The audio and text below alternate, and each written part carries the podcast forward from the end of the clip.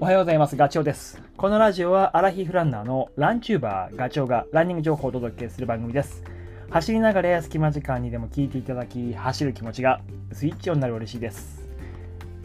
雑誌のランナーズ今月号2023年10月号をですね、ペラペラとめくっていたら特集が面白いなと。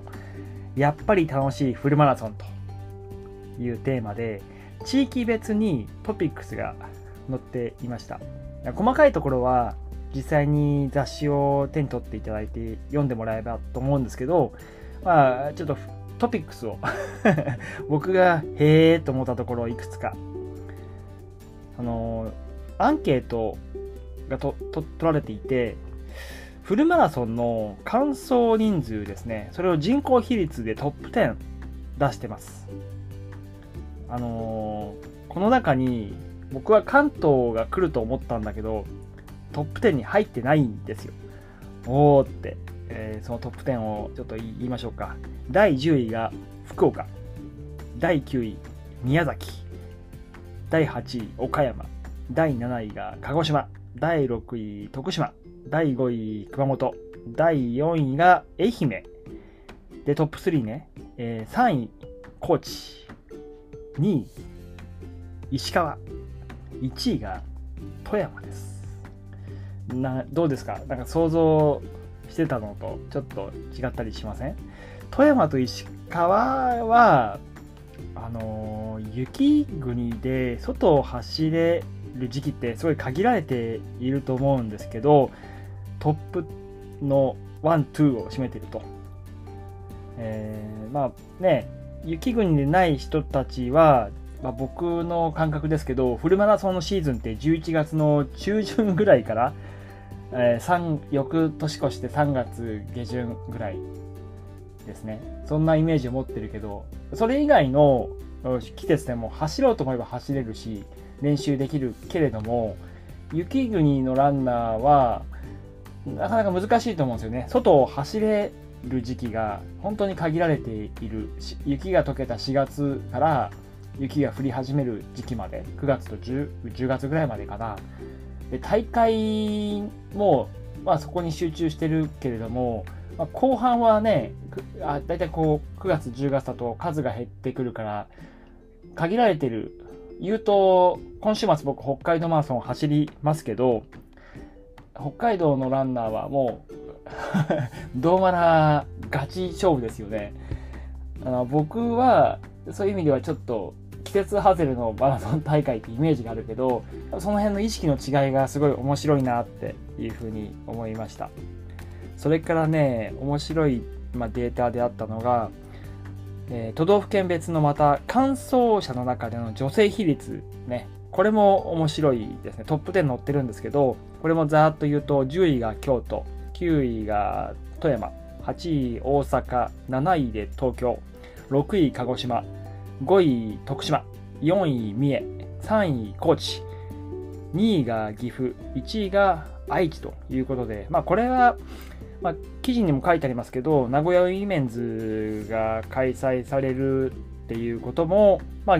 要因としてはあるんじゃないかって、あのー、1位に愛知が入っているのはね。なんだけどこれ海外で言うとニューヨークシティマラソンは女性の比率って44%らしいからまだまだ日本はあ低いよということが載ってました。ふーんということで。そんなところも気になったしであとね、えー、そう今日のラジオのタイトルでも書きましたけど年代別の参加率これも興味深いですね、まあ、これはねあの金さんがあの 特集の中で記事書いてるんですけどその中の参考数値として載っていました。東京マラソン2018の数値を引っ張ってきてるんですけど、まあ、大きく変わってないでしょうね。えー、っとね10代が0.1%まあ少ないよね。20代 8.4%30 代 22.4%40 代 33.3%50 代僕の世代26.3%、60代から下がる8%、70代1.3%、80代が0.1%ということで、まあ、あのー、やっぱりね、ボリューミーなところは23、えー、じゃあ30、40、50だと思うんだけど、えっ、ー、と、金さんも記事の中で言ってるけど、20代と60代が少ないと。いうことはトピックスだねと言っています。まあ、僕もこれ思うけど、20代の場合は、フルマラソン とか、長い距離のレース、ね、耐え忍ぶ我慢比べなところもあるから、そこに興味を抱きにくいというのはあるし、時間もかかるじゃないですか。練習するための。その他やらなきゃいけないことっていうか、もっと楽しいことがあるので、そっちに興味が向くっていうのはわかる。一方で8%いるっていうのは、まあ、陸上経験がある人とかね、元陸上部とか、まあ、そういう人たちなんだろうなと。それが一気に30代になると3倍に膨れ上がる20 22%になるので、えー、そこの意識の変化っていうのも面白いですよね。まあ、いわゆる会社の中で中堅どころになり 少し自分の時間ができる、まあ、あとは、まあ、ストレスの発散とか体重が増えてきたから減らしたいなダイエット目的、まあ、僕みたいな人ですよね。が少しずつ増えてくるから30代40代50代は増えてくる。であと走れば走っただけ結果が出るのでなかなか会社にいるとそうもいかないじゃないですか。組織の中での動きになるから。なので、まあ、自分の中でコントロールできることっていうことで走る楽しみを知って 記録だとか体重を落とすとかその辺に興味をあの持つ人が増えるから30代40代50代はね数字が高いのかなっていうふうに思うです。60代はねこれが意外なんですよねあの金さんも言ってるけど8%に下がっちゃうっていうのがまあえっと金さんが言ってるのは 10キロとかハーフで満足しちゃうんじゃないかなっていう、まあ、健康目的ならそれで十分じゃないのっていうふうに考える人が多いからではないかと。まあ、それもわかるけど、なんかちょっともったいない気がしますよね。えっ、と、60代だと、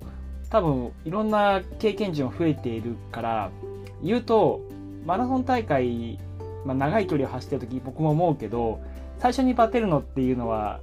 元気な若者たち。足つりもそうだし最初に飛ばしちゃうからあの疲れちゃうから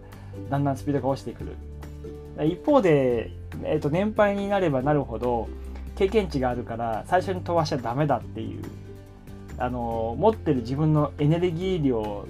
も分かる。パワーも温存しているのでその辺のマネージメントをしながら走れるっていうのは強みですよね。金さんもここに書いてあるけどアリとキリギリスみたいな。あの話に近いって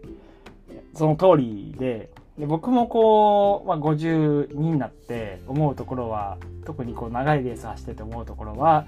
まあ本当淡々と自分のペースで行っていれば勝手に今にいる人たちは落ちてくるだろうなってでそれをこう拾っていくことがなんとなくこう快感というか楽しみになってるところもあるしねなのでまあ60代でこれ下がっちゃうけどちょっと今走ってる50代の人とかは、なんとか粘ってね、あの、60代も続けてほしいなというふうに思います。はい。そんなところをね、ちょっと年代別の数値を見てて思いました。であと、金さんが言ってるのは、えっと、フルマラソンを走ることでの、まあ、メリット、まあ、心が強くなるということ。それから、えっ、と、体の声を聞く力が増すと体の言ってるメッセージが伝わってくるとそれからあと失敗は恐るるに足らないというか、えー、変なプライドとかそういうものに対してあまりこう気にしないというか自分は自分というふうに思える、えー、素の自分で勝負できるみたいなところがあるよっていうのはすごくあの僕も共感するところです。はい。あの、非常にこの特集面白いので